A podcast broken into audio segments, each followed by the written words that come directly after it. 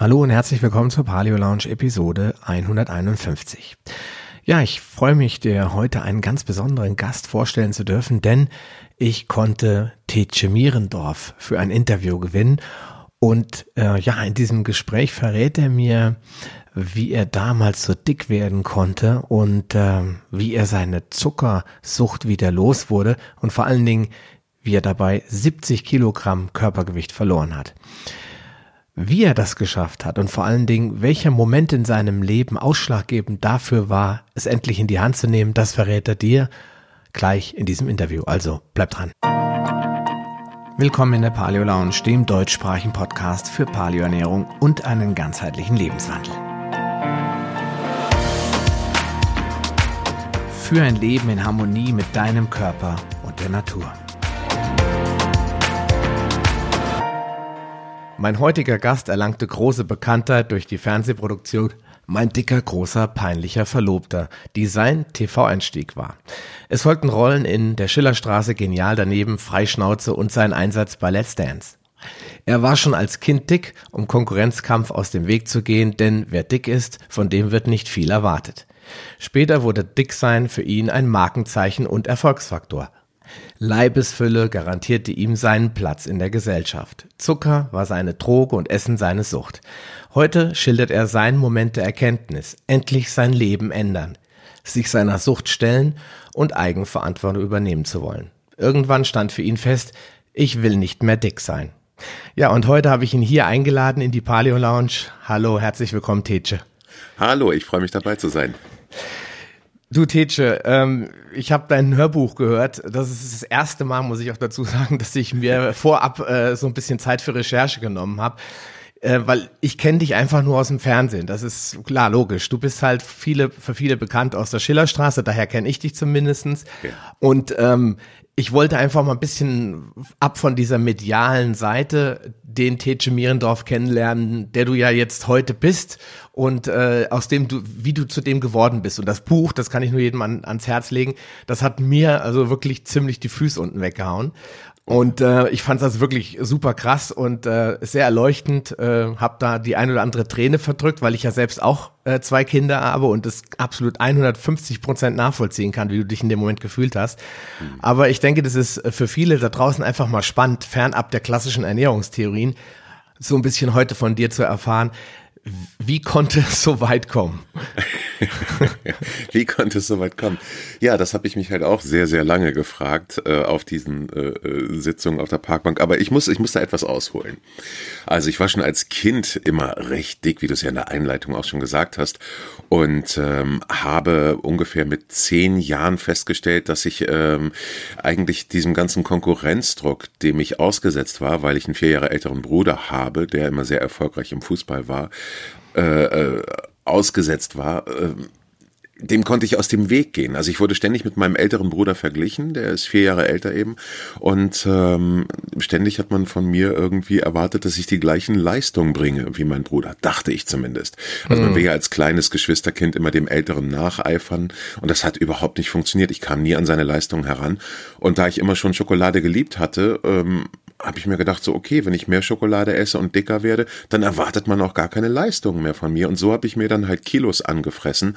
Aber ähm, es war nicht nur, dass ich diesem Konkurrenzdruck aus dem Weg gegangen bin, denn der Plan ist wirklich aufgegangen. Also die Vergleiche mit meinem Bruder haben aufgehört und ich bekam eine eigene Identität, sondern ähm, ich hatte plötzlich auch einen Platz in der Gesellschaft. Also ich war plötzlich der große Dicke und hatte, ähm, wie soll ich sagen, eine, eine Vorstellung, wie man zu sein hat ich, ich musste mich nicht groß finden. Ich bin noch ziemlich leicht durch die Pubertät gegangen, weil äh, ich immer genau wusste, wer ich bin. Klar, ich bin der große Dicke. Diese Rolle habe ich gespielt.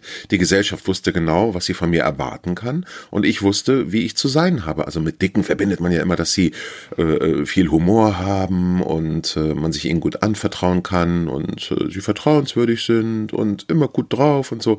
Und die Rolle habe ich gespielt. Und ich habe mir das dann selbst geglaubt, dass ich genauso bin ohne zu hinterfragen, ob das meinem wirklichen Charakter eigentlich entspricht. Hm. Und ähm, irgendwann hatte ich mir dann 80 Kilo Übergewicht angefressen und wollte nicht mehr. Ja, und dann habe ich entschieden, was zu ändern. Hm. Äh, ich meine, das ist ja so das eigentliche Problem bei dir gewesen. Es war ja, du hast es ja in dem Buch auch beschrieben, viel kam aus der seelischen Seite her. Es kam von dem, äh, ich habe irgendwann alles unter mir begraben und habe mich mit meinem Schicksal angefreundet. Ich muss mich da an diese Szene äh, erinnern, da könnte ich heute noch drüber lachen, obwohl meine Frau hat es gar nicht verstanden, als ich das versucht habe zu erklären, wie du mit dem Besenstiel versucht hast und diesem Gummiband äh, dich zu wiegen. Das musst du noch mal erzählen. Also, wir, also ich meine, man stellt sich vor, eine Waage hat normalerweise 120. Ich meine, ich habe ja. jetzt schon so eine spezielle Impedanzwaage, aber 150, das hast du im Buch erklärt, ist ja nicht immer Schluss. Ne? So jetzt ja. wusstest wusstest du ja schon aus gesicherter Quelle, da bin ich leicht drüber. Äh, jetzt wolltest du dich natürlich nicht, nicht in ein Schlachthaus oder bei einer Spedition auf die Waage setzen. Also hast du gesagt, okay, ich muss ein bisschen Erfindungsgeist zeigen. Ja, genau. Also ich habe da einfach, naja, einfach, also überhaupt eine Waage mit 150 Kilo äh, zu bekommen, war ja damals auch nicht so einfach. Hm. Heute, wenn ich immer so ein bisschen recherchiere, ist es deutlich einfacher. Also da hat sich die Industrie wirklich schon drauf eingestellt, auf die Fettleibigkeit der Menschen. Wir werden ja alle immer dicker. Hm. Ähm, und es gibt Wagen mittlerweile, die standardmäßig bis 150 50 Kilo anzeigen, aber das hätte mir ja auch nicht gereicht. Und dann habe ich dann einen Besenstiel genommen, der hat ja oben dann so ein, so ein Loch Mhm. Da habe ich ein Gummiband durchgezogen und habe mich dann an diesem Besenstiel abgestützt, also an diesem Gummiband festhaltend, mhm. mich auf die Waage gestellt, bis sie 150 Kilo angezeigt hat und dann eine Markierung gemacht, wie weit ich dieses Gummiband am Besenstiel runterziehen muss, mhm. damit die Waage ausreichend entlastet ist, um äh, eben ihre maximalen 150 Kilo anzuzeigen. Mhm. dann habe ich den Besenstiel auf die Waage gestellt und wieder das Gummiband bis zu der Markierung runtergezogen und dann abgelesen, was die Waage angezeigt hat nämlich 24 Kilo und dann musste ich nur noch äh, äh den Besenstiel abziehen. des Besenstiels abzählen. Genau, und dann hatte ich mein Gewicht ermittelt, 174 Kilo. Jetzt mal, eigentlich was, lustig, aber eigentlich auch total demütig. ja, aber ich habe ich hab das gehört und ich dachte, sag mal, hat der, nicht, der hat doch kein Ingenieurwesen studiert, wie kam der denn auf die Idee? Hat dich da jemand drauf gebracht? Hast du da im Internet gegoogelt oder hast du gesagt, ach, das muss doch so von der Logik klappen oder wie bist du da auf Nee, überhaupt nicht, ich bin davon selbst drauf gekommen. Stimmt, und du erzählst dann auch, ich war dann in der Kneipe, habe mich mit meinen Kumpels getroffen, habe den ganz stolz erzählt, äh, wie ich mich genau. gewogen habe und die haben dich alle ganz verstört angeguckt. So, was ist mit dem Tätsch los? Ja, die waren, die waren so ein bisschen irritiert. Also ich glaube, entweder waren sie total schockiert darüber, wie viel ich jetzt wirklich wiege, weil ich gesagt habe, ja, toll, und dann wiege ich jetzt 174 Kilo. Ist das nicht super? Jetzt weiß ich es endlich. Oder ob sie äh, darüber äh, erstaunt waren, wie ich, wie ich jetzt mein Gewicht ermitteln muss, welchen Aufwand ich betreiben muss, um mein Gewicht zu kriegen. Hm, okay. Ja, gut, also das hat dich aber alles nicht so schockiert, ja? Oder was hast du in dem Moment gedacht, als du dann diese mit äh, Dreisatz und äh, im Sinn, drei im Sinn, dann auf 174 Kilo kamst? Hast dann gesagt, ja gut, alles klar, dann jetzt erstmal ein Schokoriegel oder hast du dann gedacht, oh je? Hm, also im ersten Moment schon irgendwie, oh je, aber ich war ja gut trainiert darin, meine Emotionen gleich wieder zu beantworten mit Schokolade. Ich war ja wirklich definitiv schokoladesüchtig. Ähm, ich habe am Tag, also es war nicht jeden Tag, aber es kam durchaus vor, es war keine Seltenheit, dass ich mal zehn Tafeln am Tag gegessen habe. Wenn man sich das mal durchrechnet, sind 5.500 Kalorien nur an Schokolade plus Junkfood plus äh, äh, Kuchen oder was weiß ich und anderem Kram und überhaupt keine Bewegung. Hm. Und äh, wenn man sich das mal überlegt, also ich habe mir mal ernsthaft die Frage gestellt, möchte ich eigentlich ohne Schokolade leben? Und da habe ich mir wirklich schockierenderweise selbst die Antwort gegeben, nein, dann wäre ich lieber tot. Und genauso habe ich das auch gemeint. Ähm, ich, ich war einfach schokoladesüchtig, denn, denn Schokolade hat ja nun mal leider, wie Zucker überhaupt, die Eigenschaft, dass es eben Dopamin ausschüttet. Und äh, dieses Dopamin ist ja dieses Glückshormon, was uns eben dann mit einem Grinsen rumlaufen lässt. Aber es führt eben dazu, dass positive wie negative Emotionen ähm, äh, abgeflacht werden. Das heißt, äh, mit anderen Worten, Schokolade stumpft so ein bisschen ab. Also die Spitzen, diese emotionalen Spitzen werden abgekappt. Und dazu kommt, dass der Körper eben auch eine Dopaminresistenz entwickelt, also sprich ähm, gar nicht mehr so richtig reagiert auf das Dopamin und immer mehr von dem Zeug braucht, um überhaupt Glücksgefühle zu bekommen. Bedeutet allerdings auch, dass andere Sachen, an denen wir Freude sonst erfahren haben, äh, überhaupt nicht mehr bei uns funktionieren. Also wenn wir dann irgendwie Familie treffen oder äh, je nachdem, was man für eine Familie hat, ähm, oder andere Aktivitäten machen, die einem Freude bereiten, überhaupt diese Freude gar nicht mehr empfinden kann, weil der Körper mit dem ausgeschütteten Dopamin überhaupt keine Freude mehr empfinden kann. Hm. Und das ist tragisch. Und wir alle sind ja total getrimmt auf Zucker. schon als Kinder kriegen wir Zucker verabreicht und kriegen den als, als Belohnung oder als Trost. Und auch im Erwachsenenalter setzen wir uns bei Liebeskummer abends mit einem Becher Eis aufs Sofa oder, oder trinken Wein oder sonst irgendwas. Und Zucker ist echt so ein, so ein Belohnungsding in unserer Gesellschaft. Und wenn man sich das mal irgendwie überlegt, früher, äh, als der Mensch sozusagen erfunden und programmiert wurde, gab es Zucker einmal im Jahr. Das war zur Erntezeit. Mhm. Und äh, ansonsten war es das. Aber jetzt mittlerweile haben wir 365 Tage im Jahr Zucker zur Verfügung und führen die unserem Körper zu. Nur unser Körper, was macht er mit der Information Zucker? Der sagt, oh, toll, Zucker ist da. Dann ist jetzt also Herbst, dann müssen wir jetzt mal für den Winter ein paar Reserven aufbauen. Und genau das tut der Körper. Von der Seite habe ich das noch gar nicht gesehen. Stimmt, hast recht. Weil, äh, gut, wenn wir jetzt in die nähere Vergangenheit gucken, so sagen wir sechs, sieben, achthundert Jahre, dann da war es so, in der Steinzeit war es ja noch schlechter. Da gab es ja eigentlich nur Bienen, die Zucker hergestellt haben. Und das, was, was heute süß ist, Obst, das war alles ekelhaft, würde ich jetzt mal sagen. Da war jetzt nichts von leckerer, süßer Birne oder Orange, das gab es alles nicht. Insofern, ja, es kann eine Theorie sein. Äh, in der Paleoernährung geben wir auch dahin zu sagen, im Sommer essen wir mehr Kohlenhydrate, weil einfach auch mehr da sind, weil die Pflanzen halt auch wachsen. Und im Winter essen wir viel mehr Fette weil eben keine Pflanzen da sind. Und dann haben wir auch eben Fette auf, aus den Kohlenhydraten aufgebaut. Das ist eigentlich schon so ein wechselnder Zyklus zwischen das zu essen, was da ist und, äh, und das, was wir dann eben im Moment nicht haben. Und du hast ja richtig gesagt, wenn man alles rund um die Uhr hat, das ganze Jahr, dann äh, ist irgendwann völlig die Kontrolle weg und man stopft sich das dann, sag mal, in deinem Fall war es ja so, nur noch rein und um immer Level zu halten. So wie der Alkoholiker, der muss immer morgens erstmal ein Bierchen trinken, um wieder auf Niveau zu kommen. Sonst ist für der der Tag für den schon gestorben. Richtig. Und ich habe auch im Laufe dieser, dieser ganzen Entwicklung meiner, im Laufe meiner Gewichtsreduktion gemerkt, ähm, wie wichtig lokale Ernährung ist. Also nicht nur vom, vom umwelttechnischen äh, Sinn her. Mhm. Das ist eigentlich, gut, eine Avocado ist natürlich gesund, aber auf der anderen Seite verbraucht die Herstellung unfassbar viel Wasser. Mhm. Ähm, Ackerflächen gehen zu einem Großteil verloren und es werden Monokulturen durch diesen Hype der Avocado äh, im Moment gefördert. Und dazu kommt, ähm, äh, dass, dass sie einfach halt, wie gesagt, ganz viel CO2 verursacht durch die ganzen Transportwege, weil wir nun mal in Hamburg keine Avocados anbauen. Mhm. Aber dummerweise, äh, ja. Äh, dummerweise. Ein, an sich ist es ja eine tolle Erfindung, aber ich merke einfach, wie wichtig lokale Ernährung ist. Ich habe mich lustigerweise als kleiner Junge immer schon gefragt, ist es eigentlich für uns gesund, wenn wir als Norddeutsche Kiwis essen? Und so abwegig war diese Theorie eigentlich überhaupt nicht.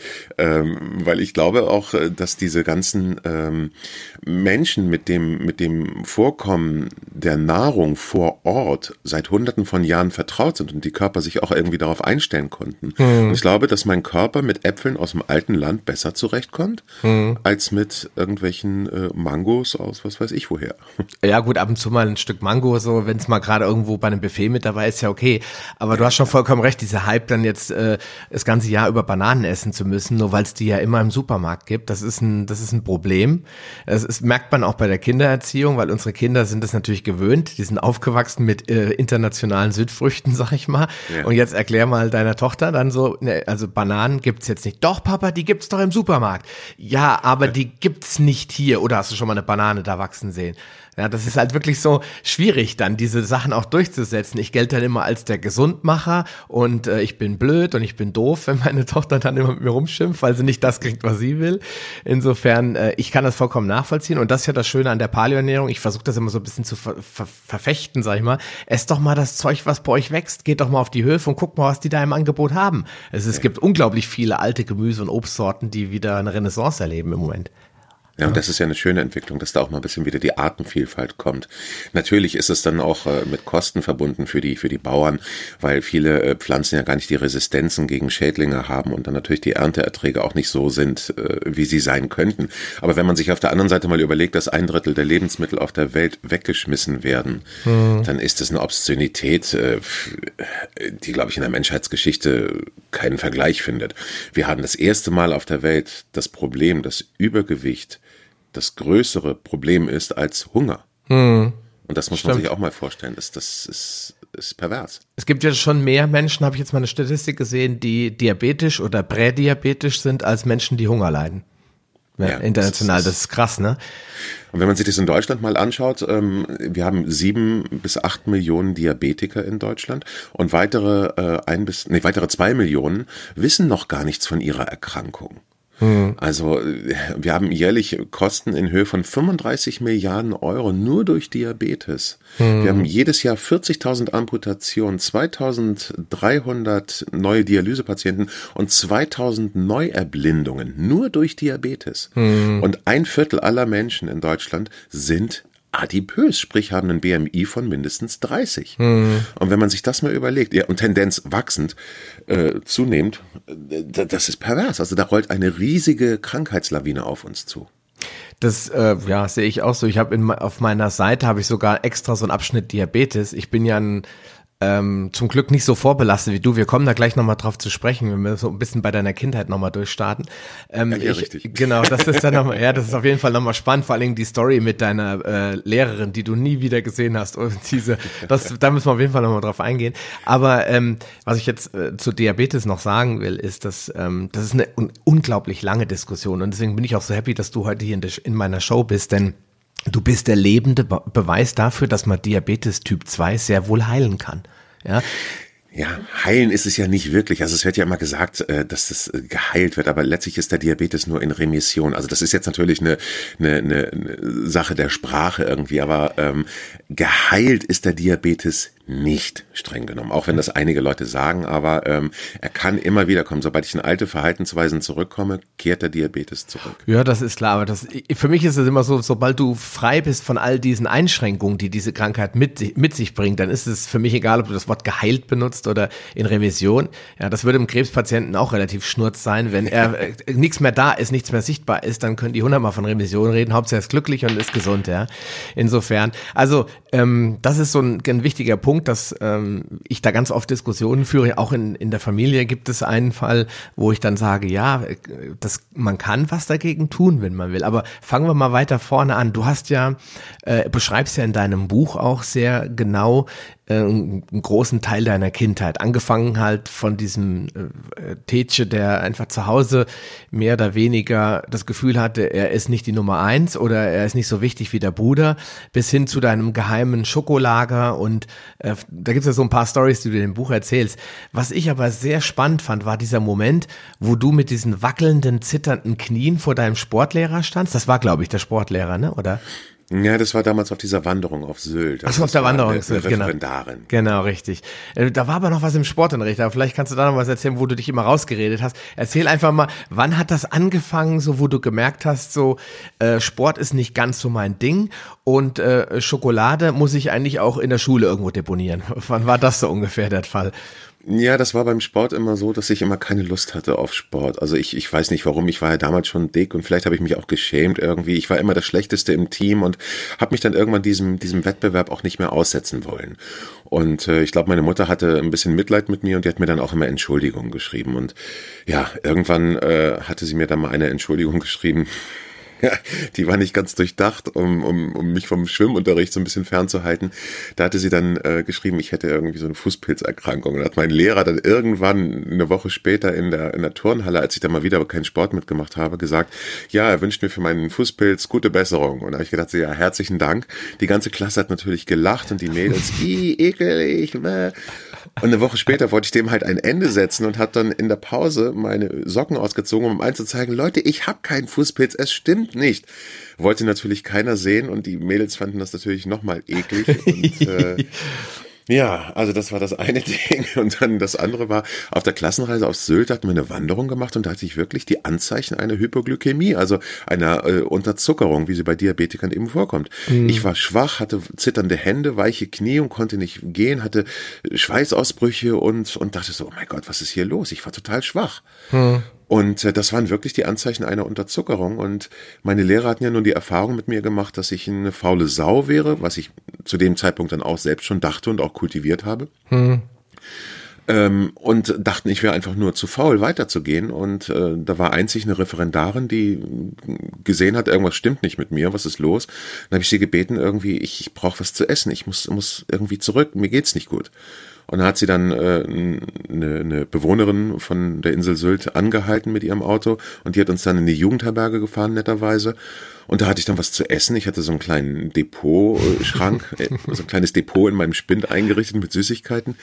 Und da hatte ich die dann gegessen und danach ging es mir dann auch wieder gut. Also ich wusste ganz genau, ich brauche jetzt Zucker, ich brauche was zu essen. Äh, und dann war das innerhalb von ein paar Minuten auch erledigt, das Thema. Und die Referendarin war halt die einzige, die mir geglaubt hat. Und die anderen Lehrer so, mhm, der hat nur keine Lust weiterzugehen. Hm. Aber hätte ich nur was zu essen gehabt, wäre ich weitergegangen. Aber ich hatte damals ja auch gar nicht dieses medizinische Wissen, um, um das irgendwie alles äh, einzusortieren. Wie alt warst du da? Elf. Elf. Jetzt Elf. muss man überlegen, äh, die, äh, das war, welche Klasse ist das denn? Elf? Die, die vierte. Vierte Klasse. Ah ja gut, da warst du ja noch in der Grundschule. Hat sich da keiner der Lehrer Gedanken gemacht? Weil, weil äh, man sieht das ja auch, wenn du auf einmal so spontan Schweiß ausbrichst, das kann man ja, kann ja viel faken, aber das kann man ja nicht. Hat da nie mal einer deinen Eltern irgendwie ein Briefchen geschrieben und angerufen, ja, wir müssen mal, mal über einen Tetsche sprechen, der, der ist echt irgendwie ungesund, der fühlt sich irgendwie immer schlecht und schwach und so weiter. Oder haben die das einfach so, nö, der ist faul, abgestempelt? Naja, damals war ja die Pädagogik, will ich mal sagen, auch noch mal eine andere als heute. Also heute werden ja Lehrer viel leichter in Regress genommen und, und haben eine andere Verantwortung und passen noch mehr auf. Und da wird ja auch von den Eltern noch viel mehr geguckt, glaube ich. Das war damals einfach noch nicht so. Da war es so, komm, reiß dich zusammen, krieg deinen Hintern hoch und mach. Also mhm. da hat keiner groß drauf geachtet. Damals wurde ja auch noch mit Schlüsselbund, mit einem Schlüsselbund geworfen nach uns, wenn wir laut waren. Das war ja völlig normal. Ja, bei uns auch. Das ich, wir sind ja nicht so weit auseinander. Ich bin 76 geboren. Also ja, siehst du, 72. Ja, das sind die vier Jahre. Da äh, wurde auch gegen Stuhl getreten, wenn du eingepennt bist und so. Also das war noch ein etwas anderer Ton damals. Richtig. Aber ähm, was ich, was ich mir auch gedacht habe, ist, wenn damals gut die pädagogische Seite ist eine Sache, aber deine Eltern, die haben dich ja nur jetzt, ich sag mal, tagtäglich gesehen.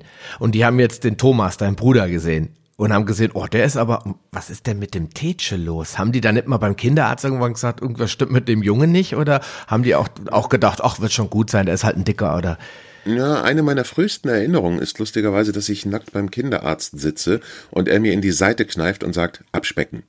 Das ist wirklich eine meiner frühesten äh, Kindheitserinnerungen. Also zu dir oder war deine Mutter ja, ja, dabei? Zu mir, zu mir. Ja, meine Mutter war natürlich dabei. Ja, okay, klar. ja, klar. Ähm, und äh, da ich wurde also schon sehr sehr früh mit diesem Thema konfrontiert und meine Eltern haben immer versucht irgendwie äh, da auch gegenzusteuern, aber das mit mäßigem Erfolg, denn meine Mutter war selbst äh, ziemlich dick zu der Zeit und hatte selbst massive Gewichtsprobleme. Mhm. War da jetzt also auch nicht so, dass beste Beispiel für mich. Und mein Bruder hat morgens halt immer Schokocreme auf sein Brot bekommen und ich hingegen habe dann immer nur ganz, ganz dünn auf mein Schwarzbrot irgendwie was äh, gestrichen bekommen, war dann immer neidisch. Was dann allerdings auch zur Folge hatte, dass ich, sobald ich äh, zur Schule gegangen bin, erstmal direkt zum nächsten Kiosk oder Supermarkt und mir dann halt Süßig gekauft, äh, Süßigkeiten gekauft habe. Okay, aber jetzt nochmal zu deinem Bruder zu kommen. Bist du, äh, warst du von vornherein, ich sag jetzt mal, das wirst du dir wahrscheinlich gar nicht mehr dran erinnern, aber warst du immer dicker als dein Bruder und was glaubst du, ja. war da der Grund für? Einfach genetisch bedingt oder hast du schon immer gerne mehr Zucker zu dir genommen, auch schon als du noch kleiner warst? Oder was ja heute in der Forschung auch, ich will das noch ein bisschen ausweiten, ähm, noch sehr interessant ist, man behauptet ja auch, dass äh, Kinder von äh, prädiabetischen oder diabetischen oder vor allen Dingen von adipösen Eltern äh, viel, viel höhere Wahrscheinlichkeit Wahrscheinlichkeit haben, äh, dann auch selbst adipös zu werden. Siehst ja. du da einen Zusammenhang zwischen deinen Eltern und dir? Und ja, aber das ist nur eine epigenetische Veranlagung. Also wenn, wenn ein Elternteil Diabetes hat, ist die Wahrscheinlichkeit, es selbst zu bekommen, bei 50 Prozent und mhm. bei beiden Elternteilen 80 Prozent. Und bei mir haben beide Diabetes. Okay. Ähm, und auch meine Oma hatte Diabetes und mein Onkel hat Diabetes, meine Tante hatte Diabetes. Also das ist eine richtige Familientradition bei uns. Aber wie gesagt, es ist halt nur eine epigenetische äh, äh, Vorbelastung. Sprich, es hat eigentlich nur mit Vorbildfunktionen zu tun, wie wir es, wie wir es gelernt haben, ähm, die Verhaltensweisen, die wir angenommen haben von meinen Eltern. Und jetzt ist es eigentlich eher so, um dass ich gelernt habe, wie man sich richtig ernährt. Jetzt bringe ich das meinen Eltern bei. Meine Eltern haben vor einigen Wochen auch angefangen, jetzt Kraftsport zu betreiben, mhm. nach vielen Jahren des Widerstands. Und das macht ihnen total Spaß. Und meine Mutter braucht fast auch überhaupt kein Insulin mehr zu spritzen. Sie hat fünf Kilo abgenommen in den drei Wochen. Und es mhm. ist Wahnsinn, also was sie da auch für eine Veränderung merkt. Ähm, aber ich glaube, ich glaube schon, dass, dass da äh, eben durch diese Vorbelastung bei mir der Weg auch so ein bisschen vorgezeichnet war. Überhaupt keine Frage. Damals kannten sich meine Eltern mit Ernährung auch einfach nicht aus. Es war kein großes Thema. Meine Mutter hatte natürlich immer wieder mal Ernährungsberatung als, als dicke Frau damals, aber da wurden ihr dann einfach nur so, so bestimmte Suppen verschrieben, erinnere ich noch, die sie dann gelöffelt hat, die sie sich aus der Apotheke geholt hat, die natürlich fürchterlich geschmeckt haben. Mhm. Und das war da so ein Mahlzeitenersatz, aber, aber äh, auch von der psychologischen Seite das Ganze mal anzugehen, das war damals überhaupt nicht gang und gäbe. Da hieß es einfach nur, ja, weniger fressen, dann wirst du auch nicht dick. Und viele Leute vertreten das ja heute auch noch so. Wenn ich das manchmal lese in Foren oder in, in sozialen Medien, ist das diese Stigmatisierung immer noch völlig normal. Hm. Ja gut, ich äh, also ich habe ja auch selbst so eine Reise hinter mir, zum Glück nicht so schlimm wie du, aber trotzdem ist es, für mich war es äh, als, als Kind gar kein Problem. Ich, mein, mein Vater zum Beispiel, der hat bis 21 ausgesehen wie ein Kampfsportler, ganz schlank, die haben auch beide Kampfsport gemacht, meine Eltern, und dann ging's los, dann kam der erste Beruf und dann immer weniger Zeit und dann ging das bei meinem Vater auf der Waage hoch und bei mir war es eigentlich genauso. Ich habe äh, als Jugendlicher Kampfsport gemacht, ganz viel Sport gemacht, ich war sehr dünn und ähm, wenn ich dann gucke, ab 20, 22, 23, da konnte ich zwei Döner essen und äh, habe keinerlei Probleme gehabt. Und dann ging es auf einmal schlagartig, als die Studienzeit anfing. Da musste ich auf jeden Fall ständig darauf achten. Deswegen glaube ich, dass da auch eine gewisse Veranlagung natürlich eine Rolle spielt. Und wie bei dir ähnlich, keinerlei Bildung in der Familie. Es war aber auch normal. Früher hat man gegessen Kartoffeln, ab und zu mal äh, einen Braten. Dann gab's halt ganz viel so, äh, ich sag mal, Gemüse, verschiedenste Sachen. Aber immer typisch deutsch, ja. Also wenn es mal ja. Blumenkohl oder äh, Karotten, das waren so die Sachen. Dass es da jetzt sowas wie Zuckerschoten oder Süßkartoffeln gab, das war unbekannt. Ich denke bei ja. dir auch, ne? Ja, absolut. Ja. Und wenn, wenn man sich jetzt den, den Tät vorstellt, äh, beim, beim Essen, äh, warst du jemand, der auch sonst gut reingehauen hat? Also hast du auch gerne bei den guten Sachen wie Fleisch und Kartoffeln so reingehauen oder hast du da, ja, ja? okay? Ja, also ich erinnere mich natürlich immer an diesen Spruch, wie jeder wahrscheinlich, der aus der gleichen Generation kommt wie wir, äh, isst nicht so viel Brot, es gibt noch Fleisch. genau. ähm, und ja, klar, also ich, ich dachte aber, das gehört irgendwie dazu. Ich bin dick und ich esse ganz viel und äh, krieg dann die Kommentare von den anderen, oh, du kannst aber reinhauen. Oh. Und dann dachte ich, ja, das ist erwachsen, das ist männlich, das ist toll, wenn man viel essen kann. Ähm, und habe mich da hab mich da dann wohlgefühlt, aber dass es schädlich war, darüber habe ich mir als Kind natürlich nie Gedanken gemacht. Meine Eltern haben nur gesehen, so ja, isst nicht so viel und lass das weg und ähm, aber Nee, richtig. Also mir fehlte einfach nur die Bewegung, das war der Punkt. Und ich merke ja heute, dass die Bewegung, dass der Sport eigentlich auch meinen Appetit reguliert. Der Körper sagt mir ganz genau, was er haben will. Mhm. Der Körper teilt mir wunderbar mit, pass auf, es ist mal wieder Zeit für, für Calcium oder Zeit für dies und das. Und entsprechend kriege ich Appetit auf die richtigen Sachen. Und wenn ich dann mal gucke, Moment, was ist denn da überhaupt enthalten in der Banane oder in dem Putenfleisch oder, oder, oder. Und mhm. so, ah, okay, das fehlt mir gerade, alles klar. Und mhm. dann kriege ich auch eine Befriedigung. Und darum, ähm, viele Leute sagen ja, ähm, Sie verzichten auf Kohlenhydrate und äh, essen abends keine Kohlenhydrate mehr. Und bei, bei vielen Leuten funktioniert das auch super und das ist dann auch mm. toll und beneidenswert. Ich zum Beispiel brauche abends Kohlenhydrate. Und es bringt überhaupt nichts irgendwie, wenn ich jetzt sage, ich verzichte abends darauf, weil ich mir dann andere Sachen reinpfeife, die mm. kalorisch viel mehr zu Buche schlagen, als wenn ich einmal die Kohlenhydrate zu mir genommen hätte und dann Befriedigung erfahren hätte. Ja, und das ist ein ganz, ganz wichtiger Punkt. Ich habe mal einen, einen, Podcast darüber gemacht, da, da ging es um das Thema Kohlenhydrate. Den, den habe ich damals so provokativ genannt, Kohlenhydrate wissen nicht, wie spät es ist. Ähm, ja, es ist nämlich wirklich immer äh, absolut abhängig. Ich würde mal sagen, du gehörst zu der kleineren Gruppe. Ich würde sagen, 30 Prozent können abends problemlos Kohlenhydrate essen, aber Kohlenhydrate sind ja nicht gleich Kohlenhydrate. Ja, wenn du dir abends einen Schokoriegel reinhaust, ist das wahrscheinlich nicht ganz so doll, als wenn du jetzt einen Salat isst oder äh, einen Kartoffelbrei oder was auch immer. Mir fällt jetzt nichts anderes ein. Oder Obst, ja. Es hängt immer davon ab. Äh, Rohkost finde ich abends immer schwierig, wenn man da nicht gerade eine Nachteule ist, weil die Verdauung fängt dann an zu laufen und du legst dich in die Kiste. Ist, glaube ich, nicht ganz so angenehm, angenehm und gut zu schlafen. Ansonsten, klar, muss jeder irgendwie sein, auf seinen Körper hören. Da stimme ich dir zu 100 Prozent zu. Ja. Und das war für mich eben auch die ganz wichtige Stufe. Ich habe am Anfang meiner Veränderung einen Zuckerentzug gemacht, mhm. ähm, weil ich ja eben voll auf diesen, auf diesen Zuckerdrogentrip war. Ähm, und, und das war eine ganz wichtige Sache, weil ich dann auch erstmal wieder Geschmack kennengelernt habe. Meine ganzen Geschmacksrezeptoren waren ja völlig zugekleistert von diesem Zucker. Und da habe ich erstmal gemerkt, wie lecker Salat sein kann. Dass Paprika und Tomaten Eigengeschmack haben. Das kannte mhm. ich bis dahin ja gar nicht. Ähm, und, und mein Körper dann auch sowas wieder wie ein Instinkt entwickelt hat, was ich eben schon meinte, dass er mir ganz genau sagen kann, was er haben möchte. Und mhm. früher war die Antwort auf jeden, äh, auf jedes Bedürfnis Schokolade. Ganz einfach. Und mhm. jetzt mittlerweile kommt mein Körper auch gar nicht mehr so richtig zurecht mit den ganzen Sachen. Er hat eine Sensibilität entwickelt. Ich war früher oft bei McDonalds. Mhm. Oh Gott. Also einmal täglich mindestens. Und wenn ich jetzt, wir hatten das einmal, wir kamen aus dem Urlaub zurück und wir hatten nichts zu essen zu Hause, hatten unglaublichen Hunger. Und das Einzige, was offen war, war McDonalds. Und ich gedacht so, na, okay, gut. Dann habe ich mir auch dann so, so einen halben Burger reingepfiffen. Und es ging mir drei Tage wirklich nicht gut. Ja, gut, es liegt ja an dem ganzen Scheiß, der da noch drin ist, ne? Nicht es ne? ist Müll, es ist Dreck und früher hat mir das überhaupt nichts ausgemacht. ja, was abgehärtet.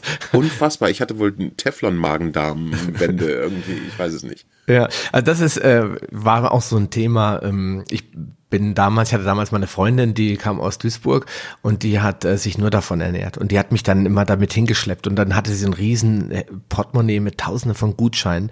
Oh und äh, dann immer so, hier guck mal hier, fünf Big Macs für einen Preis von drei und so. Und ich so, äh, okay, dann essen wir halt.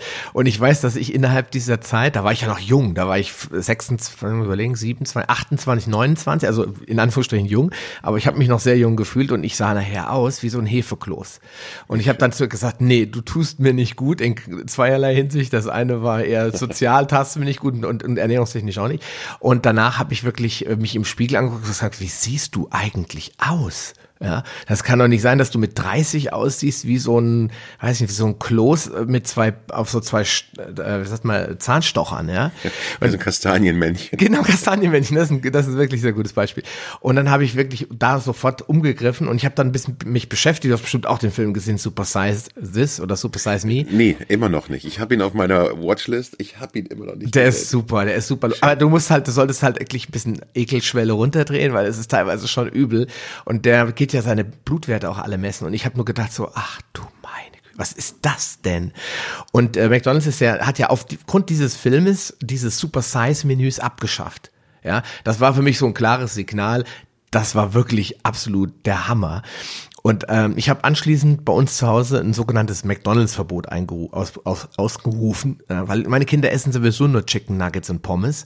Ja. Und er hat gesagt, das können wir auch zu Hause. Wir machen sogar welche selbst. Wenn's mal, ja. wenn sie Lust haben, essen wir mal Pommes und Chicken Nuggets. Yay! Gibt's ein Riesentheater, freuen sich alle. Aber dafür fahre ich nicht in so ein bunt leuchtend blinkendes Restaurant, wo sie dann irgendwelchen Plastikmüll geschenkt kriegen. Und aber das ist hart. Ich glaube, das wirst du jetzt, deine Tochter ist auch schon sechs, ne? Oder wird sechs? Nee, Mai, genau. ne? Genau. Also nee, sie ist jetzt schon sechs äh, im Mai geworden. Genau, Mai, genau, richtig. Ist zur Schule gekommen. Ah ja, herzlichen Glückwunsch. Super. Jetzt ja, kommt die neue Phase. Ja. Und dann wirst du, wirst du äh, merken, wenn sie nach Hause kommt, Papa, der äh, Mike, der isst immer äh, dies und das Döner zum Mittag und so. Dann kannst du dich auf einige lustige Unterhaltungen gefasst machen, kann ich dann nur nee, sagen. also zum Glück, äh, sie ist ja Mittag in der Schule und äh, meine Frau kocht morgens immer ganz tapfer äh, das Essen für meine Tochter und äh, also sie ist da zum Glück gut versorgt. Naja, perfekt. Ähm, jetzt nochmal zurückzukommen, irgendwann kam ja mal der Wandel. Also du bist dann, ähm, hast es gibt so eine Phase, die du in dem Buch beschreibst, wo so, wo die Eis so mega scheißegal war. Du äh, hast dann auch äh, dich beruflich damit arrangiert. Das haben wir ja ganz am Anfang gehört. Das heißt, äh, ich erinnere mich an diese eine Anekdote in dem Buch. gesucht wird ein wenig, genau. wenig gut aussehender oder durchschnittlich aussehender Schauspieler mit leicht dicklich oder so. Ja, der Originaltext war, wir suchen einen großen, dicken, objektiv nicht gut aussehenden Schauspieler. Wir dachten da an. Mierendorf. Oh. Was denkst, was hast du in dem Moment gedacht? Warst du schon so abgehärtet und gesagt, ja, das bin ich? Oder hast du ja, gedacht ich so? habe mich geschmeichelt gefühlt in der Tat. Also ich fand das toll und dachte so, ach Mensch, die denken sofort an mich und habe da überhaupt nicht äh, irgendwie draus gelesen, dass äh, dass das irgendwie beleidigend sein könnte oder oder nicht gerade sensibel. Aber äh, die Agentur hat mir das Fax direkt von der Produktion so weitergeleitet. Das war eigentlich gar nicht für meine Augen ge äh, gedacht. Mhm. Ähm, aber ich fand es eigentlich lustig. Ich meine, ich habe da mit meinem Gewicht nicht gehadert und ich wusste, das ist halt mein Alleinstellungsmerkmal, damit verdiene ich mein Geld. Und äh, beruflich hat mich das ja auch weitergebracht. Ich brauchte fast keine Castings zu machen. Ich wurde automatisch angerufen, wenn immer ein großer, dicker, lustiger Mann gesucht wurde. Und es hat funktioniert. Und ich habe auch relativ gutes Geld damit verdient eine Zeit lang. War ständig im Fernsehen und äh, alles war prima und ich fühlte mich wohl. Ähm, nur authentisch war es eben nicht. Hm. Ähm, ich habe halt die Rolle des Dicken gespielt, aber habe selbst gar nicht gemerkt, dass das gar nicht ich bin, sondern einfach nur eine, ja, ein Klischee, was ich da bediene. Ähm, das ist nochmal ein wichtiger Punkt. Wir springen nochmal ganz kurz zurück zur Ich, zur Ich-Werdung oder zum Ich-Finden. Das ist ja immer so ein Thema. Ich sage immer, viele Leute, die Menschen draußen sind unter anderem krank oder unzufrieden oder unglücklich, weil sie ihr eigentliches Ich noch so gar nicht richtig kennengelernt haben. Wie war das bei dir? Du hast doch damals mal äh, oder in einem Buch beschrieben, dass du äh, im am Kabarett oder wo nur was als äh, äh, Bühnenhelfer? Nee, was hast du da gemacht? Und wo die dir dann kostenlos Unterricht gegeben haben? Wo war ja, das? Ja, das war ich äh, im Musical. Ich Musical, hab, äh, genau. Ja. Im Phantom der Oper in Hamburg als äh, Ankleider, also als Dresser gearbeitet und äh, habe da halt Darsteller kennengelernt, die mir dann netterweise kostenlos oder sehr günstig Gesangsunterricht und Klavierunterricht und Schauspielunterricht gegeben haben. Hm. Und das war echt toll, weil die gesehen haben, Mensch, da ist Potenzial in deiner Stimme, lass uns mal daran arbeiten. Und dann wollte ich ganz lange Zeit Opernsänger werden, weil ich dann auch dachte, so ja, und gibt's ja auch ganz viele dicke Männer irgendwie. Hm. Äh, das ist bestimmt was für mich. Und bin dann aber beim Musical gelandet, weil mir Oper dann irgendwie zu langweilig war. Ich habe mir dann die Sachen angeguckt und bin immer eingeschlafen und habe ich gedacht, nee, das ist irgendwie nicht meins. Okay. Und äh, bin dann eher zufällig beim Musical gelandet. Aber du hast äh, quasi da festgestellt schon mal, also da gibt's die kurze Story vorher, wo du beim Fußball äh, so ein bisschen festgestellt hast, ich glaube, Sportler werde ich nicht. Und dann hast du, du wolltest irgendwie erst bei einer Bank arbeiten oder sowas? Nee, was nicht eine Bank? Ja, ich habe eine Banklehre gemacht. Also ich wollte halt Opernsänger werden und dann habe ich mir aber gedacht so, ja, okay, hm, ich bin eigentlich ein sicherheitsliebender Mensch, ich mache mal eine Banklehre. Und äh, diese Ausbildung hat nur zwei Jahre gedauert mit Abi. Und ich war faktisch nach einem Jahr und neun Monaten fertig und hatte eine kaufmännische Ausbildung und dachte mir so, ja, toll. Also habe ich wenigstens das, wenn es als Sänger nicht klappt, äh, kann ich immer noch darauf zurückgreifen. Und ich bin froh, dass ich diese Ausbildung gemacht habe. Hm. Äh, und aber während dieser Ausbildung kam dann schon mein erstes Engagement. Ich war dann in meinen Azubi-Ferien äh, oder in meinem Azubi-Urlaub bei einem Vorsingen für ein Musical, einfach mal um das auszuprobieren und bekam dann mein erstes Jobangebot und habe dann halt fünf Abende die Woche gespielt und tagsüber meine Banklehre gemacht. Ja, genau. Und da sagt der äh, Produzent zu dir, ich will dich haben. Und du so, nö, nö, vor allem immer so Versuche. Also kannst du vergessen, ja, aber da mach ja eine Banklehre. Ja, du musst ich genau. mal mit deinem Bankchef sprechen. Das geht schon ja, irgendwie. Genau.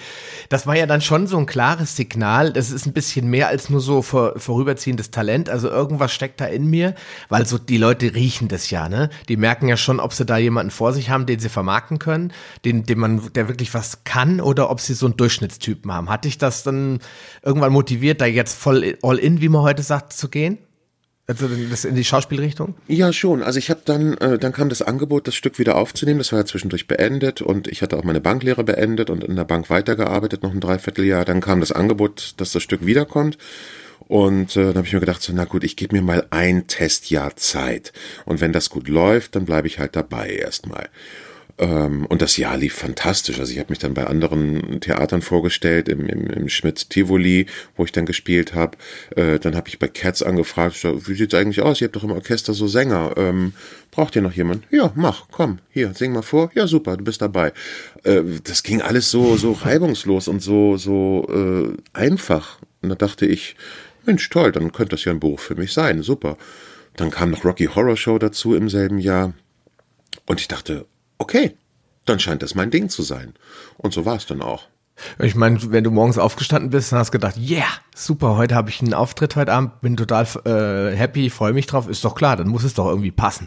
wenn die Leute auch so reagieren, wie sing mal vor, ach ja, nee, reicht schon, alles klar, bist engagiert, das gibt ja irgendwie so das Gefühl, äh, ja, ich passe eigentlich ganz gut hier rein. Ne? Und Hamburg als Musicalstadt, ne, war ja nicht so abwegig. Eben, ist dafür prädestiniert. Und ich bin froh, hier immer Jobs gehabt zu haben. Also eben, ich finde, es ist ein absolut privilegiertes Leben. Ich habe dann noch andere Sachen angefangen und äh, habe gedacht, Musical, okay, dann fange ich mal an zu sprechen. Habe als Studiosänger angefangen bei Studio Hamburg äh, für Sesamstraße. So kam ich dann ah, aufs ja, genau. Sprechen und äh, ja, arbeite ja jetzt hauptsächlich als Sprecher für Dokus und Synchron und sowas.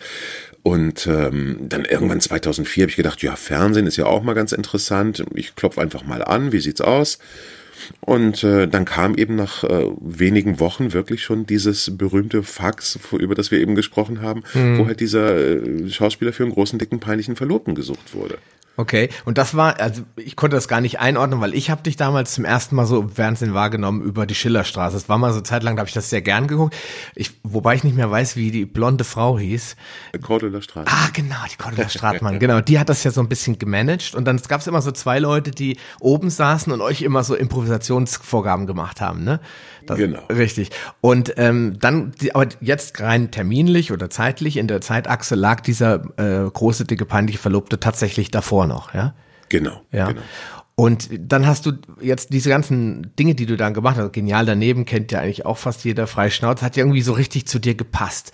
Ähm, wann hast du irgendwann zwischendurch mal das Gefühl gehabt, so kann es jetzt nicht immer weitergehen? Oder hat wirklich dann irgendwann deine Gesundheit dich mal offen äh, auf, den, äh, ja, auf den Boden der Tatsachen zurückgeholt? Oder war es tatsächlich der Moment, wo du diesen Selbsttest gemacht hast? wo wirklich bis Es war wirklich dieser Selbsttest, den ich gemacht habe, der, der aber erst 2014 kam. Also da lagen ja noch mal knapp vier, äh, zehn Jahre dazwischen. Okay. 2004 mit dem peinlichen Verlobten, dann kam die Schillerstraße und so weiter und so. 2006, 2007, das waren ja alles so die Sachen im Fernsehen. Und ich hatte schon 2005 die Diagnose Diabetes. Aber das war mir egal, weil der Arzt dann wirklich im, im äh, Besprechungsraum zu mir gesagt hat, das allererste, Herr Mierendorf, geben Sie sich keine Schuld an dem Diabetes. Und das Wichtigste ist, dass Sie Ihre Lebensqualität nicht verlieren. Für mich gleichbedeutend mit, Machen hey, Sie weiter. Kannst du weitermachen wie bisher. ja, genau. Dann hat er mir eine Tablette verschrieben, Metformin, nehmen Sie morgens eine, abends eine und hier noch was gegen Bluthochdruck und dann kriegen wir es alles schnell wieder in den Griff. Und dann war ich nur einmal äh, alle drei Monate da, hat mir meinen Quartalsanschiss abgeholt. Du bist zu dick, du musst was tun, dein HbA1c ist zu hoch, ähm, dein, also, der, also der Langzeitwert. Ja, genau. Und äh, sieh zu, dass du das in den Griff bekommst. Und ansonsten habe ich weitergemacht wie bisher. Okay. Und dann 2012 wurde ja meine Tochter geboren und ähm, Dirk Bach, der Moderator von Freischnauze, mit dem ich ja viele Sendungen gemacht hatte, ist gestorben im, im Hotel.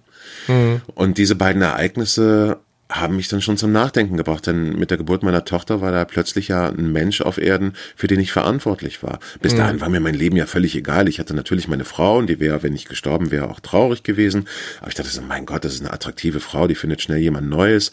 Äh, die ist nicht abhängig von mir. Die kann selbst arbeiten, kann sich selbst versorgen. So, und plötzlich hatte ich halt diese Familie und ich musste dafür sorgen, dass diese Familie überleben kann. Ja. Habe es aber trotzdem nicht auf die Reihe bekommen, irgendwie da was zu ändern.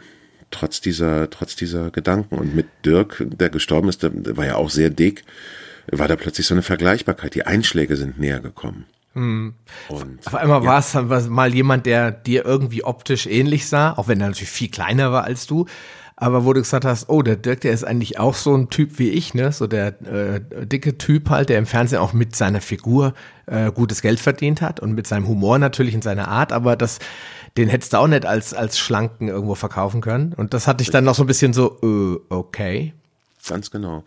Ja, und trotzdem hat das nochmal weitere zwei Jahre gedauert, bis ich dann im Internet zufällig über diesen ja, Lebenserwartungstest gestolpert bin.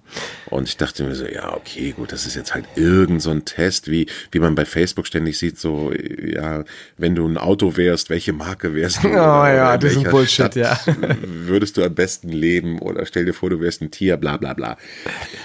Aber das war jetzt echt ein Test, äh, der wirklich auf äh, wissenschaftlichen Daten basierte. Ich muss da mal, ich muss da mal einhaken. Wie findet man so einen Test? Hast du jetzt ich da wirklich nachgesucht oder hast du irgendwo Werbeanzeige, blink, blink, blink, so äh, teste deine Lebenserwartung? Weißt du nicht mehr, oder? Wie der heute ich kann es dir ehrlich gesagt nicht mehr sagen. Ich weiß es nicht. Aber plötzlich war da dieser Test von einer Uni herausgegeben und äh, der war auch ziemlich ausführlich, was so die Fragen anging. Also ausführlicher jetzt als so ein Facebook-Test, welches Tier wärst du gern?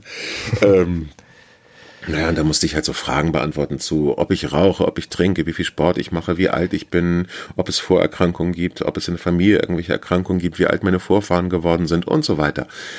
Ähm, und da kam ich dann wirklich, äh, oder kam der Test dann zu dem Ergebnis, pass auf, Alter, du hast noch zwei Jahre zu leben. Hm. Damals warst du 42 und das Ding genau. ja aus 44. Ja. Und ich hatte eine zweijährige Tochter. Hm. Dann hast du gedacht, also mit dem Abitur wird das nichts mehr, dass du damit dabei bist, wenn ja. du jetzt nichts änderst. Und ja. das war echt ein Schock. Also das hatte mir kein Arzt so klar mal aufs Brot geschmiert, dass es so um mich steht. Ich meine, gut, inwiefern dieser Test jetzt valide ist, ist sei mhm. noch mal dahingestellt. Aber es war zumindest für mich eine Hammermotivation, äh, endlich mal aufzuwachen. Und in der Nacht nach diesem Test hat es weitergearbeitet in meinem Kopf. Ich hatte nämlich einen Traum, wo ich dann eben meine Tochter im Park gesehen habe, wie sie mit dem Fahrrad davongefahren ist und endlich das Radfahren gelernt hat. Und daneben lief meine Frau, die hat sich total gefreut. Und daneben lief der Mann der Familie und das war eben nicht ich. Das war dann ein anderer Mann. Hm. Ich war halt tot, das wusste ich. Und äh, dann bin ich halt aufgewacht und wusste, ich will nicht mehr dick sein. Ich will verdammt noch mal leben. Ja, äh, das, ich fand das, ich habe das gehört und dachte so, wow, also das war dann wirklich so ein richtiger Eye-Opener, wie man heute so oft gut Deutsch sagt, ja. Das war mit dem Morgenstern mitten in die Fresse. Das genau, richtig. Und ich meine, Ähm, besser, besser ist es so passiert, ne? Stell dir mal vor, du hättest, äh, weiß nicht, durch einen ganz dummen Zufall das nicht äh, gesehen, diesen Test, oder hättest gesagt, ach Bullshit, das ist so ein Kram, das macht eh keiner, es ist eh nichts Wahres und so. Außerdem will ich mich nicht beunruhigen. Ja, genau. Du machst das nicht, dann wäre es alles anders gelaufen, wahrscheinlich. Ja. ja, aber das war wirklich mal so ein, so ein ja, Magic Moment, wo ich mal wirklich die Wahrheit an mich äh, herangelassen habe. Ja, einmal hast du mal wirklich zugehört ähm, und hast aber auch dann relativ schnell beschlossen, es muss sich was ändern. Wobei ich aus dem Hörbuch so rausgehört habe, es brauchte noch so ein bisschen einen Denkprozess. Und das finde ich ja, jetzt ganz ja. interessant, weil viele Leute ähm, schieben es ja erstmal auf ihre Ernährung. Natürlich liegt es bei dir was auch groß, Großteil die Ernährung, aber die Faktoren dahinter, dass die Menschen halt erstmal nicht die Schubladen aufräumen. Ja, dass sie erstmal hingehen und sagen, ich ändere jetzt die Ernährung, dass sie gar nicht gucken, was sind da noch für Stufen davor. Bevor, ja, ich hatte, ja, ja Entschuldigung. Ja, nee, hau rein. Ich hatte ja vorher schon zig Diäten gemacht und die haben ja auch alle funktioniert. Ich habe in kurzer Zeit viel abgenommen, alles toll, hu, hu, hu. Yippie und äh, bin dann in meine alten Ernährungsweisen zurück und zack hatte ich am Ende mehr Gewicht drauf als vor der Diät. Ja. Äh, völliger Schwachsinn. Und na, ich wusste, das kann so nicht funktionieren. Ich wollte ja psychologische Hilfe haben und habe dann auch in verschiedenen Praxen mich gemeldet und die kontaktiert. Und eine davon hat sich gerade mal zurückgemeldet, hat gesagt, probieren Sie es in einem Jahr nochmal, wir sind völlig überlaufen. Mhm. ich gedacht so, ey Leute, ich habe zwei Jahre noch zu leben, wahrscheinlich. Mhm. Äh, da habe ich nicht ein Jahr Zeit, auf einen Therapieplatz zu warten. Okay. Und ähm, dann war ich noch in so einer Adipositas-Klinik, die wollten mich dann gleich operieren. Hab ich gedacht, wie man Gewicht verliert, weiß ich doch. Ich brauche keinen Magenbypass, ich brauche psychologische Hilfe. und habe das nirgendwo bekommen. Und äh, dann habe ich mich halt auf diese berühmte Parkbank gesetzt und angefangen, über mich selbst nachzudenken, wie ich zu dem geworden bin, was ich nämlich war. Und da habe ich mir wirklich einmal Zeit genommen, über mich nachzudenken und äh, äh mir Gedanken zu machen und mir Zeit zu nehmen für mich. Äh, und, und das war natürlich eine absolut schmerzhafte Geschichte, weil, weil da äh, Sachen zutage gekommen sind, die ich jahrzehntelang mit Schokolade begraben hatte. Ähm, es steckte nicht mal ein traumatisches Erlebnis dahinter, aber ich habe gemerkt, dass ich, wie gesagt, jahrzehntelang einfach nur den Dicken gespielt habe und überhaupt nicht meine wahre Persönlichkeit an mich habe herankommen lassen. Hm. Also hast du aus deiner eigenen Sicht heute damals auch im Privatleben den Dicken vorgespielt? Ja. Absolut. Aber ich habe dann natürlich auch alles hinterfragt und äh, aber zum Beispiel bei einigen Freundschaften, die jetzt eher oberflächlich waren, äh, da habe ich dann auch einfach immer nur den Dicken gegeben und war immer lustig und hahaha. Ähm, aber ich bin eigentlich ein recht introvertierter Typ. Und meine, meine richtigen Freunde, die wissen das natürlich auch. Und es gibt auch einige oberflächliche Leute, die jetzt sagen so, ähm, Mensch, früher als du dick warst, warst du irgendwie lustiger. Ja, kann sein aber äh, da habe ich dann einfach nur euren Erwartungen an Dicke äh, entsprochen. Äh, und das war halt nicht der echte Teacher, aber das ist okay. Also damit kann ich absolut leben. Mhm. Du beschreibst das in dem Buch auch mit diesen Worten, ähm, Angriff ist die beste Verteidigung. Also habe ich mich im Zweifelsfall lieber über mich selbst lustig gemacht, bevor es jemand anders macht. Richtig, das war halt so eine Strategie von mir. Ich habe halt gedacht, so, okay, wenn ich jetzt Witze reiße über Dicke, die zu meinen Lasten gehen, dann machen die anderen das nicht. Und dann haben wir das geklärt, alles klar, ich bin der Dicke, gut, okay, ihr könnt alle Witze auf meine Kosten machen, ich mache das lieber selbst und gut ist. Äh, und damit war es dann schon okay. Ich war der Mittelpunkt jeder Party. Es war alles super. Aber ich stelle mir vor, das hat doch trotzdem hinterlässt das doch Spuren, auch sichtbar ja, bei dir. Hast du nicht irgendwann auch gedacht, scheiße, ich habe irgendwie auch keinen Bock mehr immer auf meine Kosten Witze zu reißen? Oder hast du das immer wieder einfach dann in dem Moment mit Schokolade erschlagen und gesagt, komm, hol mal einen Riegel und dann geht's schon wieder? Ja, ich habe mir einen Riegel geholt und dann ging das schon wieder, dann war es okay. Und ich habe mich halt selbst Stück für Stück damit irgendwie immer weiter so ein bisschen gedemütigt. Ne? Also ich habe mich immer wieder in diese Position gebracht. Das ging ja so weit, dass ich alle möglichen Situationen immer darauf überprüft habe, kann man jetzt einen Witz machen in Bezug auf mein Dicksein mit diesem Witz? Oder ist eine Tür, ja, mal sehen, ob ich da durchpasse. Oh, da äh, liegt was zu essen, na, gleich nicht mehr. Also mir fällt jetzt nichts Blödes ein, aber alles habe ich irgendwie auf mich bezogen. Da fuhr ein Auto vorbei, na, da komme ich ja gar nicht rein, na, da würde ich nicht in das Lenkrad passen und, und, und. So ging es die ganze Zeit. Und äh, das, das ist natürlich nicht schön. Ja, aber haben die Leute, deine Freunde, ich meine, man unterscheidet ja zwischen Menschen, mit denen man unterwegs ist und deine Freunde, die du vielleicht auch heute noch zu deinen Freunden äh, zählst, haben die nicht irgendwann gesagt, Tetsche ist gut, musste nicht oder lass mal, lass mal gut sein. Ja, da habe ich das dann automatisch wahrscheinlich auch gar nicht so getan, weil ich dann wusste, okay, hier kann ich ich sein. Okay. Ähm, da hat das wahrscheinlich in dem Ausmaß gar nicht so richtig stattgefunden. Ja. Gab es denn, das ist für mich jetzt mal interessant, ich bin ja überhaupt nicht in dieser Welt unterwegs, gab es denn auch auf dieser professionellen Seite, also auf dieser Seite, du hast ja dann auch viele, ich sag mal, Stars und Sternchen kennengelernt aus dem deutschen äh, Schauspielbusiness oder aus, dem, mhm. aus der Comedy-Szene, ich sag mal jetzt hier, äh, genial daneben äh, ist ja hier mhm. Hugo Egan Balder und solche Leute, ne? Ich meine, haben die, hast du mit denen mal privat bei einem Kaffee oder so, Heller von Sinn, mit den Leuten, redet man da über sowas oder wird das alles totgeschwiegen? Ich meine, da guckt man sich die Leute an, die sehen ja jetzt nicht super duper sportlich. Oder sagt man dann so, ach komm, ho, Witzchen hier, Witzchen da und überspielt das immer nur? Oder gab es da auch mal so tiefgründigere Gespräche? Nee, eigentlich gab es sehr wenige Kollegen, mit denen so tiefgründige Gespräche möglich waren. Oder, möglich sicherlich, aber es war einfach nicht Usus. Also wenn die Kameras aus waren, war eigentlich so die gleiche Stimmung hinter der Bühne wie auch äh, auf der Bühne und äh, bei laufenden Kameras. Ich kann nicht sagen, dass da ein großer Unterschied war. Also es war eigentlich vor der Show immer schon so ein Einstimmen auf die Sendung und da war jetzt eigentlich nichts sonderlich ernst, ehrlich gesagt. Das ist ja auch immer so ein bisschen so, da sitzen dann ja auch immer die Redakteure dabei und und die Regisseure und die wollen ja alle, dass das eine gute Sendung wird. Mhm. Da ist eigentlich nicht groß Platz für sowas, sondern die sehen einfach nur, okay, wir wollen hier eine gute Sendung machen, die für alle in Ordnung ist. Ähm, und darauf konzentrieren wir uns jetzt. Also vielleicht mal an der Hotelbar, dass man da irgendwie noch was getrunken hat, aber da war ich auch nie so, ehrlich gesagt, mit dabei. Ich bin nie mit trinken gegangen, weil ich, wie gesagt, eigentlich eher so ein introvertierter Typ bin. Ich gehe auch nicht gern auf Partys. Ähm, das erlaube ich mir aber jetzt erst zu sagen, hey, das ist in Ordnung. Hm. Äh, früher habe ich gedacht, so Mensch, was ist mit mir los? Ich muss doch dahin und ich muss das gut finden und ich muss das machen. Äh, aber jetzt mittlerweile, das ist halt eine dieser, dieser Neuentdeckungen meines Charakters, dass ich mir jetzt erlaube zu sagen so, nö, Partys finde ich blöd und das ist in Ordnung so. Punkt. Ja, klar, logisch. Aber da, gut, das, wenn du in diesem Business bist und sagst, okay, ich bin seit zwei Jahren dabei, da sitzen Leute dabei wie Heller von Sinn, die schon 20 Jahre dabei sind, äh, da musst du jetzt mal hingehen und musst da mal gute Miene zum bösen Spiel machen. Aber irgendwann sagt man sich, pass mal auf, ich habe jetzt hier auch ein Standing und es macht mich nicht, äh, macht mich nicht an, sage ich jetzt mal, diese Party. Äh, liebe Leute, wir sehen uns morgen dann bei der nächsten, beim nächsten Dreh. Ich äh, sehe zu, dass ich in meine Wohnung komme. Du hast ja beschrieben, du hast immer in Hamburg gewohnt, ne? Mhm. Und äh, immer, warst immer auch zufrieden in Hamburg Hamburg in der Wohnung zu wohnen, wo du deine Ruhe hattest. Du hast erzählt, am, irgendwo mitten im Buch, du schleppst heute auch gerne deine Wasserkisten hoch mhm. äh, und genießt es auch, dass du jetzt nicht so in so einer vollautomatisierten Welt lebst, äh, wo du genötigt wirst, dich gar nicht zu bewegen, sondern wo du sagst, okay, komm, das Treppenhaus, das mache ich gerne heute zu Fuß. Ähm, das heißt, du bist schon irgendwo der gut bürgerliche Tätsche geblieben auch. Ja, klar. Also gut, ich meine, ja, also es ist ja, das stelle ich ja immer wieder fest. Ich gehe ja auch weite Wege zu Fuß oder fahre die mit dem Rad und lustigerweise äh, ist es so unnormal geworden in unserer Gesellschaft, sich zu bewegen, dass ich mit großen Augen angeguckt werde, wenn ich irgendwie nicht den Aufzug benutze oder wenn ich äh, nicht mit dem Auto fahre, obwohl ich zum Einkaufen gehe. Ähm, ich benutze das Auto halt nur noch selten, aber in Hamburg mache ich zum Beispiel, dass ich weite Strecken auch zu Fuß erledige und ich brauche ungefähr das eineinhalbfache an Zeit, äh, als wenn ich das Auto nehme. Mit dem Fahrrad bin ich meistens schneller als mit dem Auto in der Stadt unterwegs. Äh, Feierabendverkehr und sowas interessiert mich alles überhaupt nicht. Aber ich werde immer mit großen Augen angesehen und wird gefragt, mal, ist alles in Ordnung bei euch? Könnt ihr euch das Auto nicht mehr leisten? oh Gott.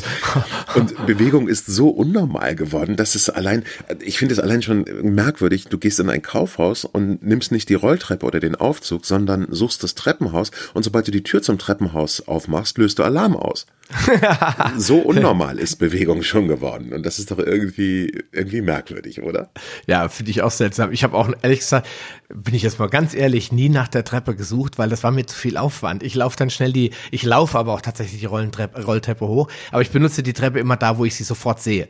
Da benutze ja. ich sie schon, aber dass ich dann so weit gehe wie du und laufe dann irgendwo durch die Korridore und so, ach, da ist die Treppe und da pff, der, der, der, der, der Alarm. Ja, ah, der Herr Mierendorf wieder. ja, genau. Aber die sehen auch nicht gut aus, diese Treppenhäuser. Die sind echt schmucklos und dann siehst du erstmal, in was für einem hässlichen Bau du eigentlich bist. Äh, aber das ist ja auch nicht gewollt. Du sollst ja, du sollst ja durch diese ganzen, äh, äh, du sollst ja auf dem Fließband wie so ein, wie so ein Sushi-Teller durch die, durch die Regale gefahren werden und äh, möglichst die Einkaufswelten mit allen Sinnen genießen können. Und das ist in so einem schmucklosen Treppenhaus natürlich nicht.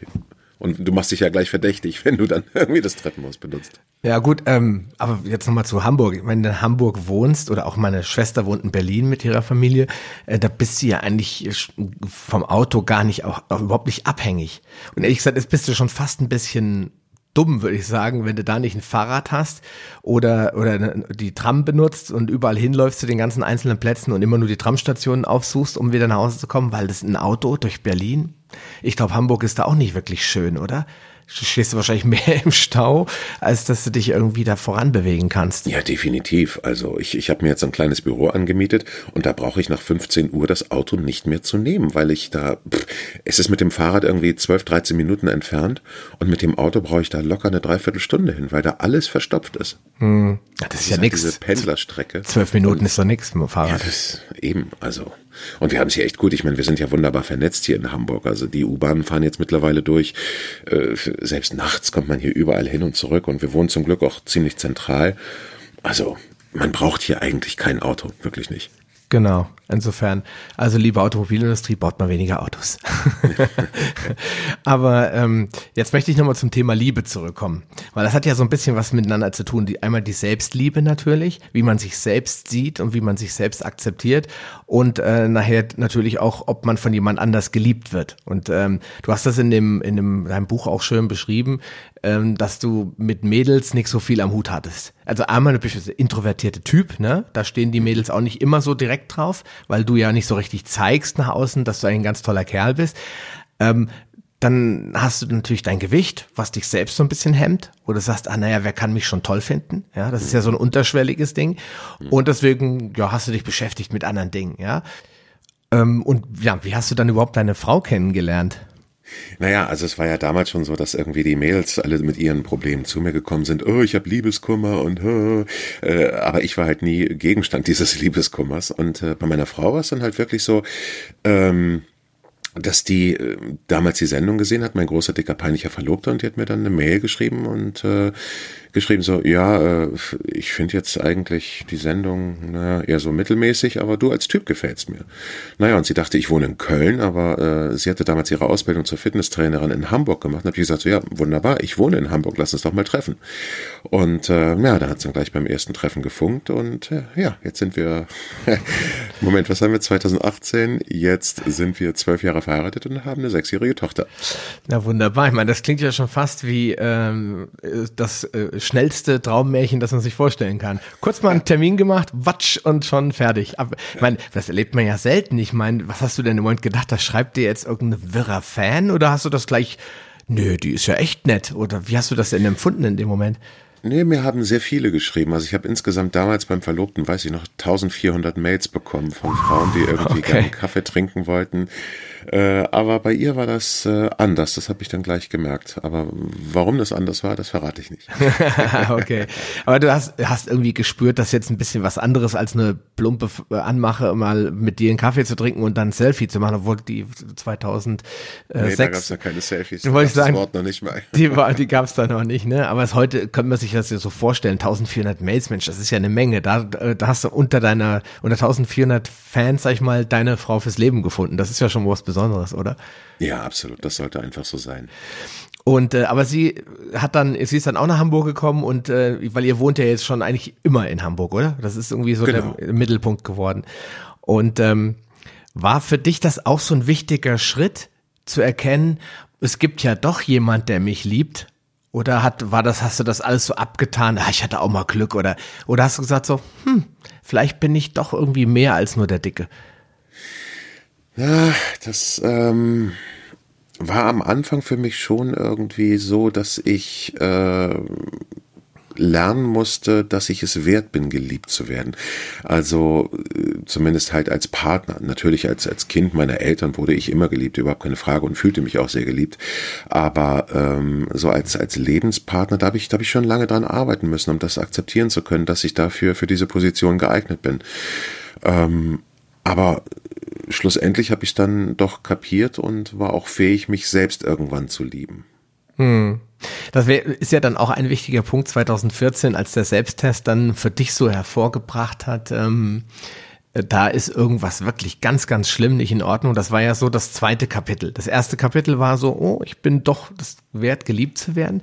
Aber so richtig aufzuarbeiten, zum Beispiel, dass dir dann auch erst bewusst wurde, dass dein Bruder zum Beispiel eine, eine große Rolle spielt, dass du immer damit zum Fußball gehen musstest und du hast das dann im Buch so beschrieben, ja, und dann haben wir das Spiel geguckt und dann kam ja noch die, das aktuelle Sportstudio genau. und dann noch, es war irgendwie alles mein Bruder, mein Bruder, mein Bruder. Und jeder der Geschwister, äh, der diese Geschwistersituation hat, zum Beispiel jetzt bei meinen Kindern, der kriegt das mit, dass Kinder da sehr drunter leiden.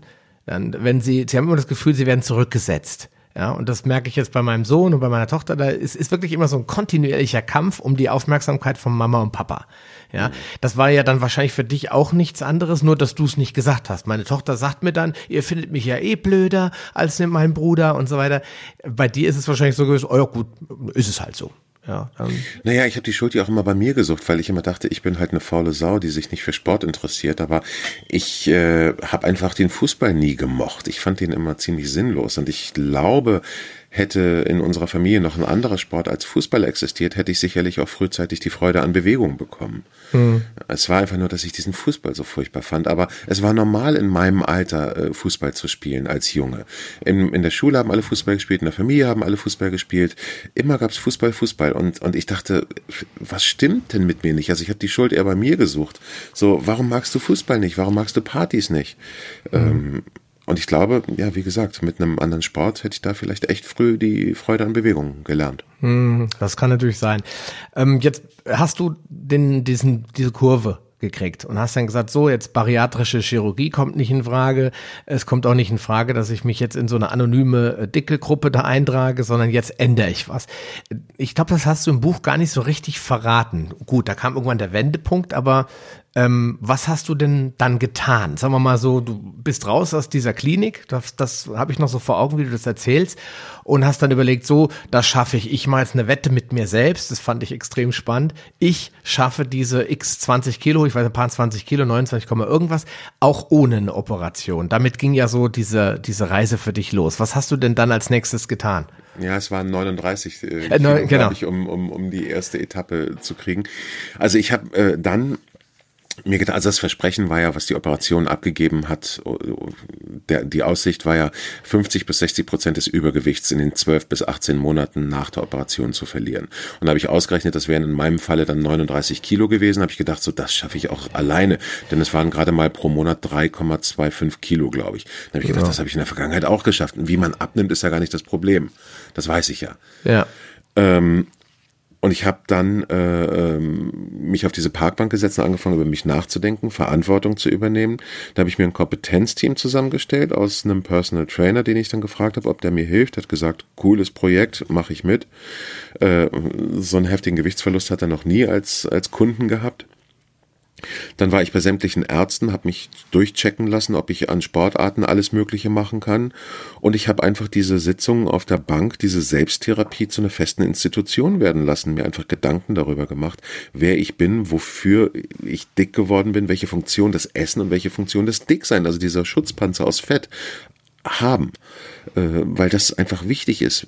Ich habe mir meine ganze Persönlichkeit über das Dicksein definiert und musste dann natürlich entsprechend auch Stein für Stein abbauen und in Frage stellen, alle Bereiche meines Lebens in Frage stellen und überprüfen, bin ich das wirklich und und was verändere ich? Und ich musste auch anfangen, ähm, mich von dem Fett zu verabschieden, von diesem Schutzpanzer. Ich musste anfangen, Emotionen zuzulassen, die ich früher mit Schokolade betäubt habe. Und ganz, ganz wichtig, ich habe es vorhin schon angesprochen, der Zuckerentzug einfach um von dieser Droge Dopamin runterzukommen und mhm. äh, äh, wieder einen Geschmack zu entwickeln. Und das waren alles so mehrere äh, Fronten, an denen ich gekämpft habe. Ich habe den Feind Übergewicht eben von mehreren Seiten angegangen, ähm, weil das einfach eine wichtige äh, Sache für mich war, bevor ich mich da irgendwie jetzt in eine Diät stürze und in kurzer Zeit viel abnehme und denke so, ja toll, und dann wieder in alte Verhaltensmuster komme. Oder bevor ich irgendwie jetzt übereifrig mit Sport anfange und dann mit einem Herzinfarkt vom Ergometer falle. Das hm. ist ja auch nicht Sinn der Sache. Dann verliere ich wieder die Motivation und hm, hm, hm, sondern ich wollte das Ganze vernünftig und fundiert von allen möglichen Seiten angehen und alle Eventualitäten ausschalten. Okay. Gut, gut, was, bist ja ein Profi, wenn es um deine Bühnenarbeit geht. Also du bist quasi genauso an das Thema Abnehmen rangegangen äh, wie an irgendeine neue TV-Sendung. da muss alles genau durchgetimed werden und die richtigen Profis, was ja immer gut ist, wenn man sich die richtigen Leute an Bord holt äh, und lieber ein bisschen mehr Geld in die Hand nimmt, weil du hattest ja das Ziel, du musst die 44 schaffen. Das heißt, du musst also auf jeden Fall diese, diese furchtbare Zahl irgendwie abwenden und so schnell wie möglich auf ein Niveau runterkommen, wo dies, dieser Test vielleicht auf einmal 55 schon mal ausspuckt, ja. Besser genau. als er. Ja. Und äh, ich stell mir das jetzt so vor, bist du dann morgens aufgestanden, hast du gesagt, so, ähm, jetzt esse ich mal nur einen leichten Joghurt, dann gehe ich zum Schwimmen oder hat, hat er dir quasi so ein rundum äh, sorglos äh, Programm geschrieben und du musstest das auf Deutsch gesagt nur abarbeiten?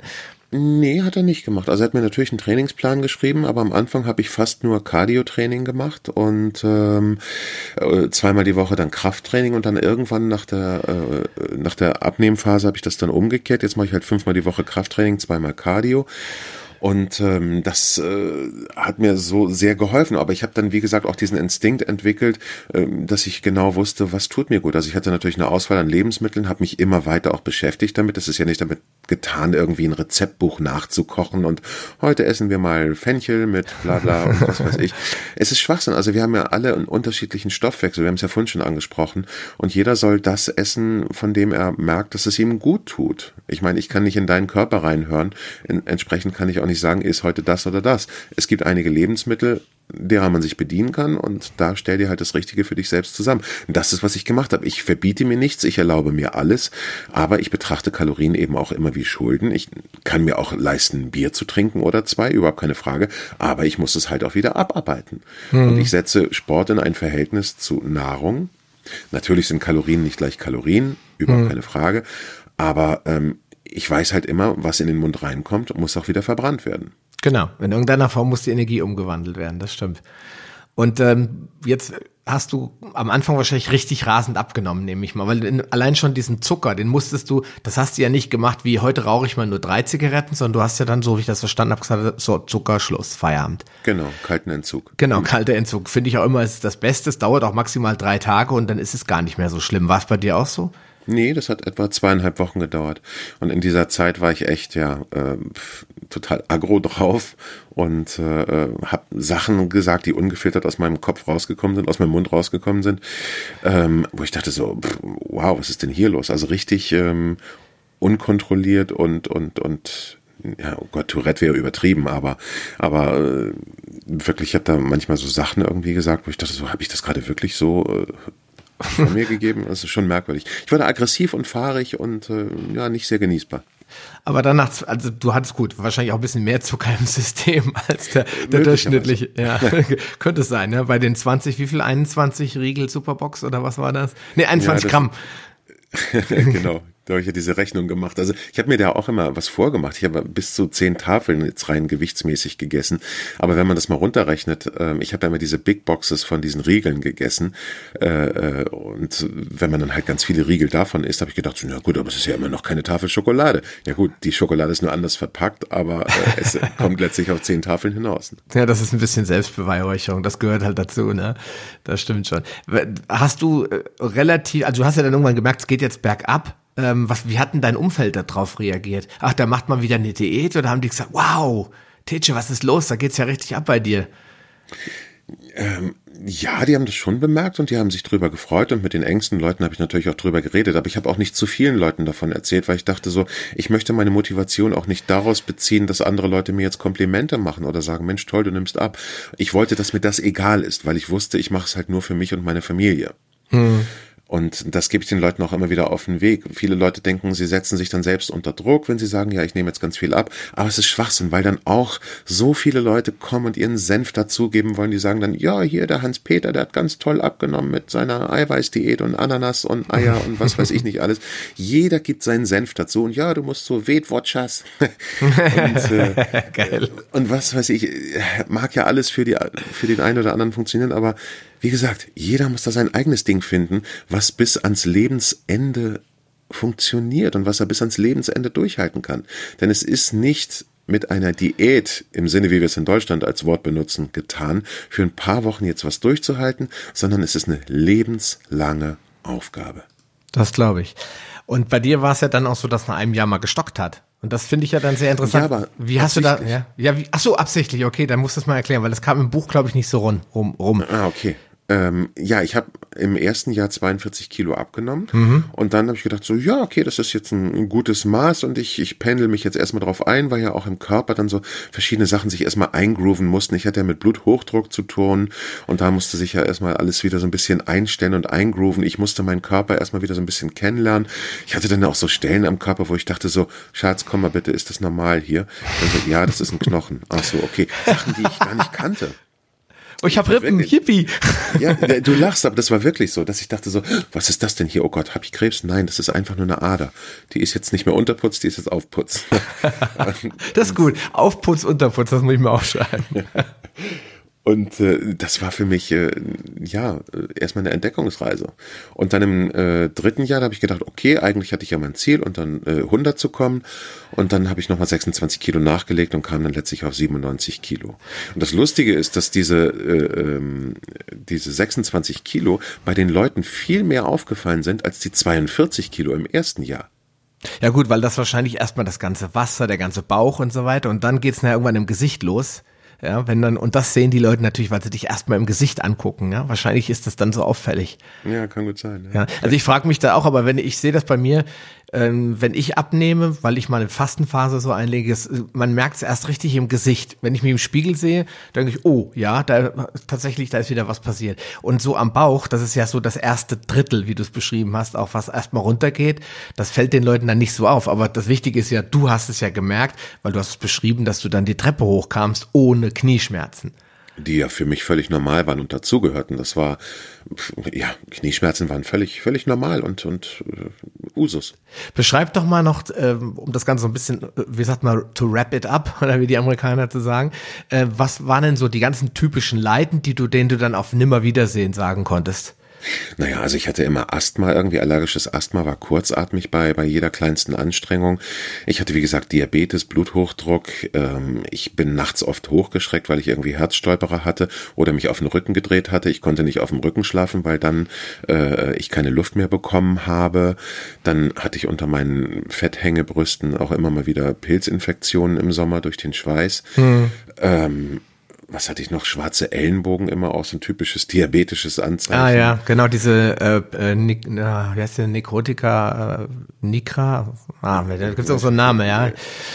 Sein, ja. Nekri äh. Nekrikanz, genau, irgendwas. Du hast, ah, okay. manchmal hat man so, so einen Stirnacken, da hat man das auch manchmal so braune Flecken. Das, äh, ja. Ich, ja. Und das war bei dir ein Ellbogen. Das war an den Ellenbogen, okay. genau. Und dann Augenränder und ähm, ganz schlimm Abgeschlagenheit, Müdigkeit. Und das habe ich alles gar nicht mehr. Also ich wach jetzt morgens auf und bin wach, zack, und denk so, cool, Tag, okay, was machen wir? okay. ähm, und, und das ist toll. Ich brauche weniger Schlaf. Ich habe früher achteinhalb Stunden gebraucht, drunter war ich nicht zu gebrauchen. Äh, und jetzt ist es halt so, nach sechs Stunden denke ich meistens schon so, ach, jetzt kann ich eigentlich aufstehen. Und das ist ja eine, eine Zeitersparnis von, von mindestens zwei Stunden, wenn nicht zweieinhalb Stunden. Und die kann ich wunderbar zum Trainieren nutzen. Also nach dieser Bilanz muss ich ehrlich sagen, ähm, wenn ich jetzt keine Zeit zum Sport habe, ja, okay, wann denn dann? Und das mhm. sage ich den Leuten auch, wenn ihr Sport macht und euch die Zeit einfach nehmt, das müssen ja keine eineinhalb bis zwei Stunden sein, die ich täglich mache, aber 20 Minuten sollten wir eigentlich Zeit haben. Wir verbringen fast vier Stunden am Tag durchschnittlich vor dem Fernseher. Und keiner soll mir sagen, er hat nicht 20 Minuten Zeit, meinetwegen auch während des Fernsehens, irgendwelche leichten Übungen mit einem Theraband oder, oder Gewichten zu machen. Das ist möglich. Mhm. War das für dich ein Gamechanger, Sport? Definitiv, absolut. Und ich will ohne Sport nicht mehr leben, überhaupt keine Frage. Also der, der Körper will das auch, der verlangt es von mir, bewegt zu werden. Die Muskeln möchten gereizt werden. Und das ist halt wirklich so, wenn ich einen Tag mal keinen Sport mache, äh, dann, dann fühle ich mich auch schon irgendwie ja, klebriger und, und ich finde es unhygienisch, keinen Sport zu machen mittlerweile. Okay. Und das ist ja schon eine gewaltige Veränderung, wenn du bedenkst, so, was so der, der kleine dicke Tätchen noch so als Junge, ah, oh, Mama, schreib mir mal eine Entschuldigung. Und heute ist genau Gegenteil, da merkt man schon, was das so alles bewirken kann. Ne? Absolut. Also es ist ein, es ist ein völlig neues Leben. Und es war auch so am Anfang, als ich das ganze Gewicht verloren hatte, dass ich dachte, warum um alles in der Welt hüpfen diese schlanken Leute eigentlich nicht den ganzen Tag durch die Gegend so leicht, wie sie sind? Äh, denn ich hatte das Gefühl, ständig hüpfen zu müssen, weil, weil alles so wahnsinnig leicht fiel. Okay. Ich meine, logisch, ich, ja, das offenbart sich wahrscheinlich in dem Moment nicht, ne? Und viele Sachen sind ja auch erst im Nachhinein dann mir bewusst geworden. So wie oh Gott, ich habe gar keine Knieschmerzen mehr. Ja, stimmt ja. Und das kann ich ja auch machen und dies passt und, und toll, was ich jetzt alles kann. Ich kann klettern gehen, ich kann Fahrrad fahren. Gut, Fahrrad fahren konnte ich vorher auch, aber ähm, äh, ich kann viele andere Sportarten machen. Toll und das tut überhaupt nicht weh. Das ist super. Ja, das ist, äh, ich meine, das Grund, warum ich gesagt habe, zähl das mal auf, weil du wahrscheinlich selbst zwischendurch immer gedacht hast, oh, das hatte ich jetzt alles, das war alles so ganz normal für mich und jetzt ist das alles irgendwie weg. Das muss ja so sein, wissen wie, man stellt sich diese Fatsuits vor, wenn man die runterzieht, man fühlt sich ja nicht nur in dem Punkt leichter, sondern die ganzen Probleme, die mit diesem Gewicht kommen, sind ja auf einmal auch alle weg. Ich meine, du hast Tabletten genommen für, also Metformin äh, gespritzt hast du nicht, ne? Nee, nee. Also Metformin hast du genommen, aber hattest du auch Blutdrucksenker? Ja, ne? Ja, ja. Und Statine und sowas hast du aber nicht genommen. Äh, was ist das? Äh, okay, dann nicht. Also so äh, Cholesterinsenker oder sowas, ja, solche üblen Sachen. Also es waren wirklich diese zwei Tabletten. Für jemand, der 40 ist, ist das ja schon, man denkt, als mein Vater 40 war, der hat nichts genommen. Nee, ich habe die ja mit 33 bekommen. Äh, stimmt, mit 33, genau.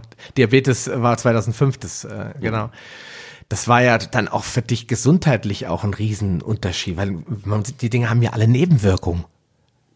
Ja, da habe ich aber zum Glück keine Nebenwirkungen gehabt. Also das Einzige, völlig bescheuert, war, dass ich nach den 42 Kilo, die ich abgenommen habe, immer noch routinemäßig den Blutdrucksenker genommen habe und dann mit Schwindel zu tun. Ich dachte so, oh Gott, was, was ist denn dieser Schwindel ständig? Und bin zum Arzt gerannt äh, und der konnte sich das auch nicht erklären. Ähm, bis ich dann drauf gekommen bin, ich habe mir von einem anderen Arzt immer routinemäßig weiter diese, diese Blutdrucksenker verschreiben lassen und immer nur so, ja, ich brauche ein neues Rezept, ja, hier, bitteschön, alles gut. Hab das bekommen und weiterhin diese, diese Tabletten genommen und mein Blutdruck wurde gesenkt, gesenkt, gesenkt, obwohl er sich eigentlich von Natur aus schon auf ein normales Niveau eingependelt hatte. Bis er im Keller war. Und ich hatte, einen, ja eben, und ich hatte einen viel zu niedrigen Blutdruck und habe dann einfach die Blutdrucksenker ausgeschlichen äh, und dann war gut. ja, das ist ja wie die, wie die Routine, ein so, ja, noch da ein Tablettchen, da ein Tablettchen und dann bist du aber eigentlich gar nicht mehr dem, an dem Punkt, das noch zu brauchen und wird auf einmal so, äh, ach so, das hatte ich ja früher nicht, das Problem, jetzt muss ich die einfach nur ausschleichen, dann ist ja alles gut, ne? Ja. Jetzt gehen wir nochmal zum Abschluss, der erste Einkauf. Du hast es in dem Buch auch geschrieben. Ich meine, das ist ja für viele Menschen, das war für mich auch immer ein totales Highlight. Also Shoppen war für mich immer ein Graus weil ich immer wieder sägen musste, wie es bergauf ging, bei dir wahrscheinlich auch. Und dann ging es aber auf einmal andersrum und du konntest mal was kaufen. Du hast erzählt, du hast das in den USA bestellt, weil es mhm. irgendwie acht oder sieben oder acht XL gar nicht mehr gab dann in Deutschland. Ja. Wie war es denn dann? Als du dann nach Deutschland, äh, in Deutschland, äh, in Hamburg gibt's ja genug Einkaufsmöglichkeiten, dann gesagt hast, so, mhm. deine Frau gesagt, also jetzt pass mal auf, äh, so kannst du jetzt nicht mehr unter die Menschen gehen, jetzt hol dir mal eine, äh, ein paar neue Sachen. Und da bist du losgezogen. Wie, wie war ja, das? Ich musste ja ständig los. Ich meine, bei 68 Kilo, da ist ja jetzt nicht, dass ich mit zwei Sätzen Klamotten ausgekommen wäre, sondern ich brauchte zwischendurch ja immer wieder neue Sachen. Der erste Gewichtsverlust war ja auch wahnsinnig schnell. Die ersten 15 Kilo waren in ein paar Wochen weg. Okay. Und entsprechend brauchte ich halt ständig neue Sachen und einige Hosen oder Pullis habe ich halt wirklich auch nur zwei, dreimal tragen können. Dann war schon wieder vorbei. Also es hat auch eine Menge Geld gekostet. Entsprechend war ich nur bei billigen Modehausketten.